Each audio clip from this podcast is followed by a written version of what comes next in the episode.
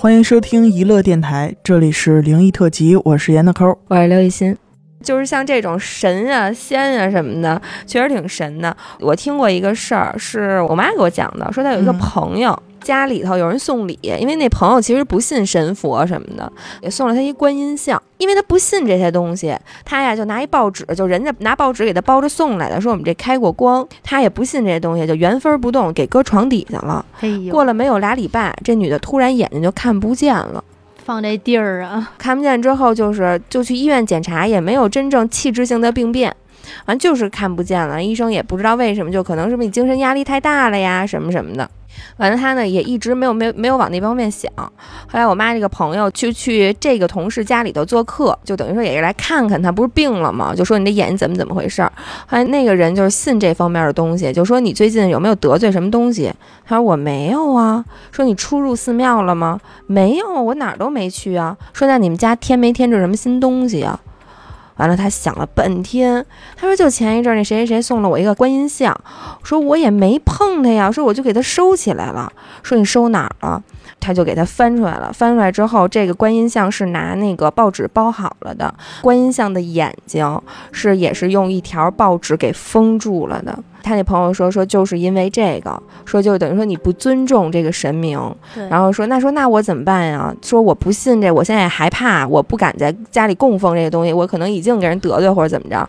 反正说没关系，你就把这个观音像拿到哪哪哪个庙里头，完了把它还回去，对，把它还回去，还回去之后就过了可能没有一个礼拜，人家眼睛就好了。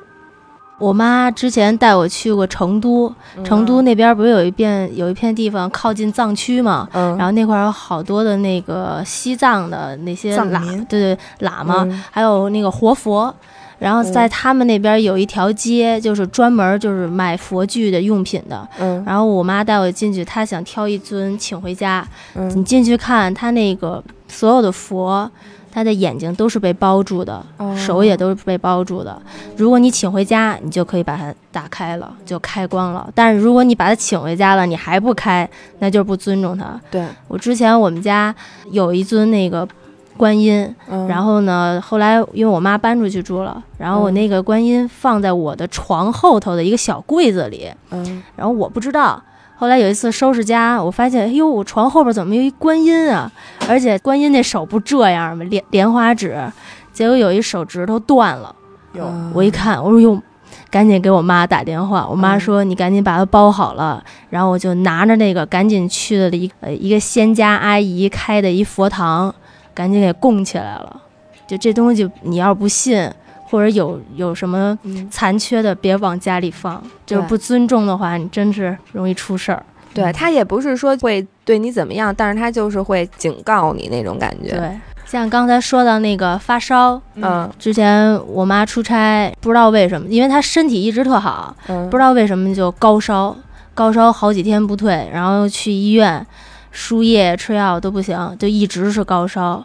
后来那个我妈回了北京之后，因为我妈比较信这个，而且周围认识不少仙家阿姨啊、佛家的阿姨，就找人家去看。人一看说：“那个，你妈跟着你呢，就是我姥姥已经去世了，他说你妈跟着你要钱呢，烧点纸呗。”对，人家人家就说了，人家能看到，咱这往生的人也知道谁能看见他，就跟我那个仙家阿姨就说：“说你告诉我闺女，你都挣那么多钱了。”该给我花点了，让我妈烧纸、烧纸钱，然后烧东西送给她。当天晚上叠了好多自己手叠那种金元宝，然后还有烧了各种钱送过去。第二天我妈就好了。有时候这种病吧，你去医院治不好，就可以走这些地方去试一试。对，有时候因为有时候医院的他就觉得你这个病可能是这方面因，因为他也不是说不信这边，他会提醒你。真假的？会中中医都会，嗯，他也不会明着告诉你，他说回去网上查查去吧。啊，我说我那朋友就是什么事儿，就是他们家孩子嘛，就有一次去去姥姥家那种老旧小区嘛，回来之后就反正有点不太对，就是每天晚上十二点就会绕着他们家茶几瞎跑跑哭闹，害怕，就说他小孩们也说不出什么来，就害怕，特别就那种哭的都不成了，去看中医嘛，中医大夫就直接跟他说说，我你这个病呢不是病。你是需要去找一些人去看一眼，但是我们中医只能给你开一些安神的呀，就这种的。完了后他们好反正也是北京郊区吧，说有一个道观，嗯去找一个道士去看去了。完了道士说是这样，因为你那孩子小孩嘛，不就比较比较敏感。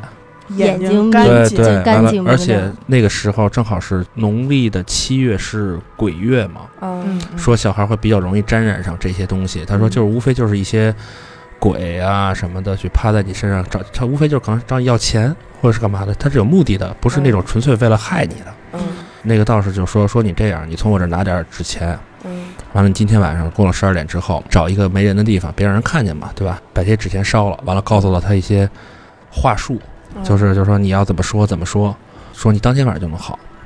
嗯完了，他妈妈就晚上就等孩子睡了，就自己就去了。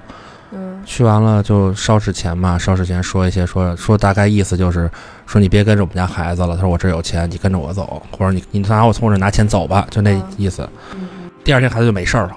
哦，对，因为那会儿已经持续好多天，每天到十二点准时这样，嗯那就没事儿了。嗯完了，他又等于大概又这么着去烧了几天，而且像他们那些道士，他们也不是说我说为了收你钱，大夫一分钱没有，就那道士一分钱没有，还给了他点纸钱，说用我这个钱烧。对，完了孩子就好了，就没事儿了。